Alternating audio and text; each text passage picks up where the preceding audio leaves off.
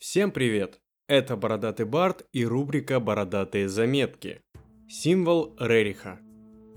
Имя Николая Рериха, безусловно, одно из самых значимых не только для нашей российской, но и мировой культуры. Его полотна известны во всем мире.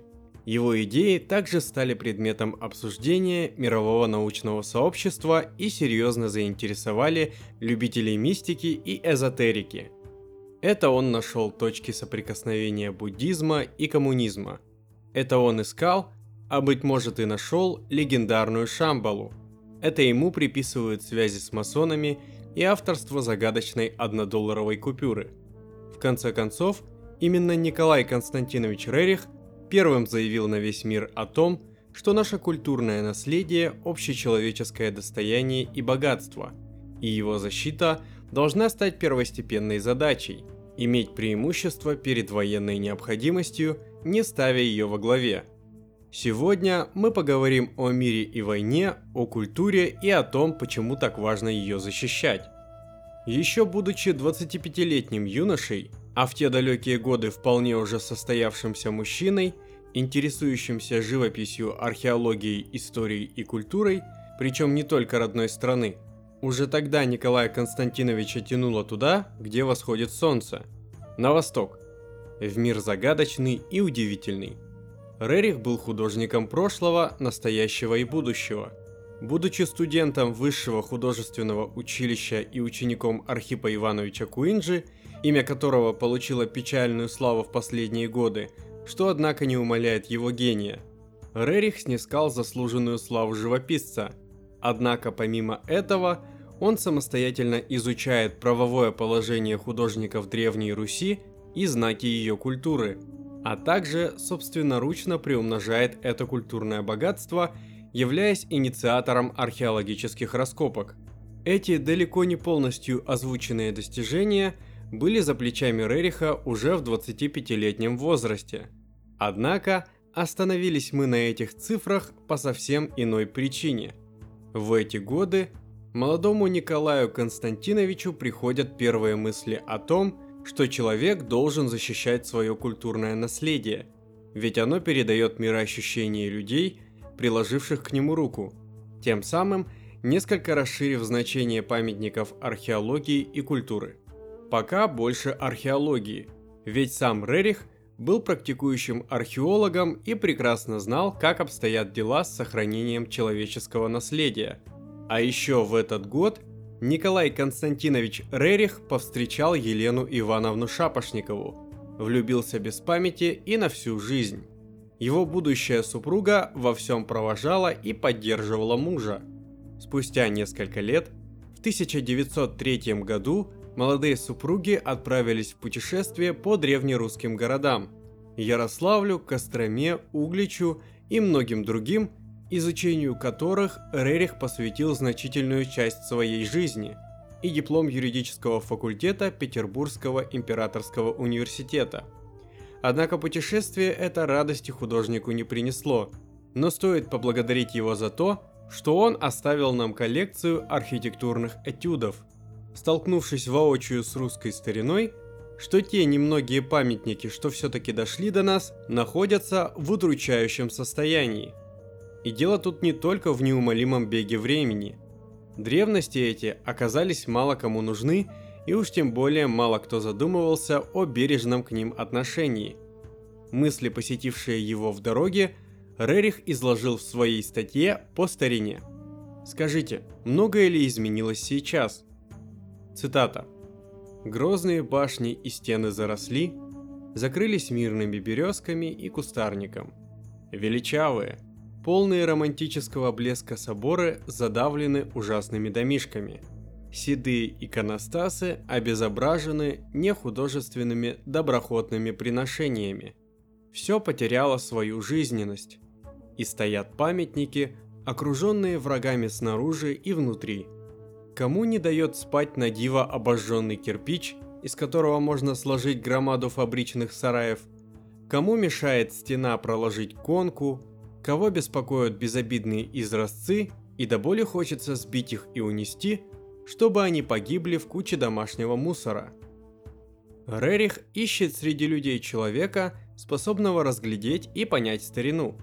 Однако куда чаще встречает алчных торгашей-подрядчиков и горе-реставраторов, богомазов, только портящих древние произведения.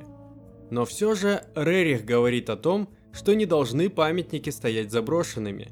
Им нужно возвратить их живой вид и первозданную красоту. Он хотел, чтобы люди увидели памятники такими, какими сохранила их история, не закрытые музейными стеклами. Николай Константинович мечтает о том, чтобы собственная культура интересовала людей куда более низменных ценностей. Однако наблюдал художник обратную картину. Поразившись сохранности старины в селе Шашково Суздальского уезда, жители до сих пор носили старинные наряды, увидел он и обратную сторону медали. Жители, а в особенности молодежь, стремились нажиться на старине, ибо не нужно оно уже было все. Устарело. Кажется удивительным, что и в 20 веке люди носили старинные костюмы, однако те уже безнадежно устарели. Восстанавливать все это, считает Рерих, не нужно. Важно воспитать в человеке любовь к своей культуре и истории, которые бы переросли в будущем в движение национальное. И в будущих статьях Николай Константинович обращает внимание на неумелую реставрацию храмов и чудовищную сохранность памятников культуры. Уж пусть лучше их не трогают, чем своими действиями нанесут ей еще больший ущерб. Со всеми думами отправился Николай Константинович к государю-императору.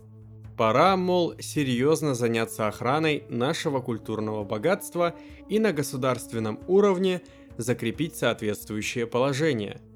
Большую роль в мировоззрении художника – сыграла и закончившаяся за 10 лет до этого русско-японская война.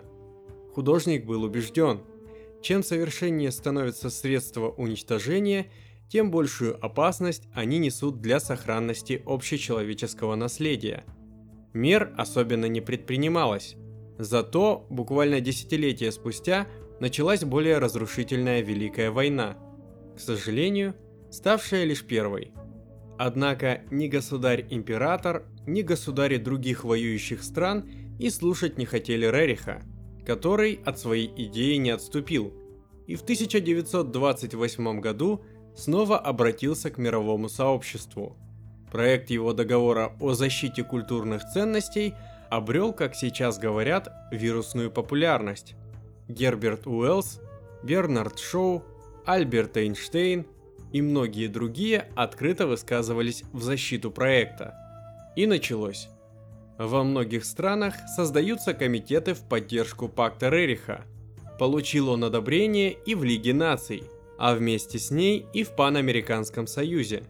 К слову, сам Рерих уже давно жил в Штатах, потому и неудивительно, что именно на родине Джеймса Монро защитник русской, а после и общей мировой культуры нашел поддержку – 15 апреля 1935 года 21 страна признала защиту культурных ценностей наиважнейшей задачей. И с тех самых пор под знаменем мира, символом, отсылающим к древней идее триединства, собираются защитники мирового культурного наследия. Вот что о нем говорил сам Рерих. Не может быть международного соглашения и взаимного понимания без культуры – не может народное понимание обнять все нужды эволюции без культуры. Потому знамя мира вмещает все тонкие понятия, которые приведут народы к понятию культуры. Человечество не умеет явить уважение к тому, что есть бессмертие духа. Знамя мира даст понимание этого великого значения. Не может человечество процветать без знания величия культуры. Знамя мира – откроет врата к лучшему будущему. Когда страны на пути к разрушению, то даже малодуховные должны понять, в чем заключается восхождение. Истина – спасение в культуре. Так знамя мира несет лучшее будущее. Символ, ставший официальной эмблемой пакта, появился задолго до его создания. Художник нередко изображал его в своих работах и даже посвятил символу отдельные полотна – символ знания, истины, красоты, в будущем стал знаменем учреждений культуры, защищающим ее наследие, а также опознавательным знаком для культурных ценностей, нуждающихся в защите.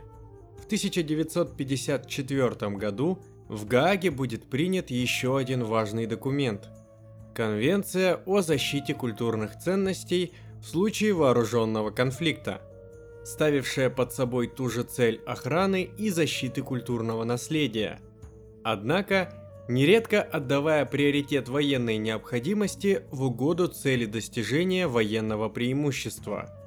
Рерих же с военной необходимостью не считался, сформировав свои идеи превосходства культуры. Главными были три. Первое. Идея о приоритете культуры в жизни отдельного человека и всего общества. Второе. Идея о мире через культуру. Третье. Идея об общественной защите культуры. То самое триединство, ставившее культуру превыше всего.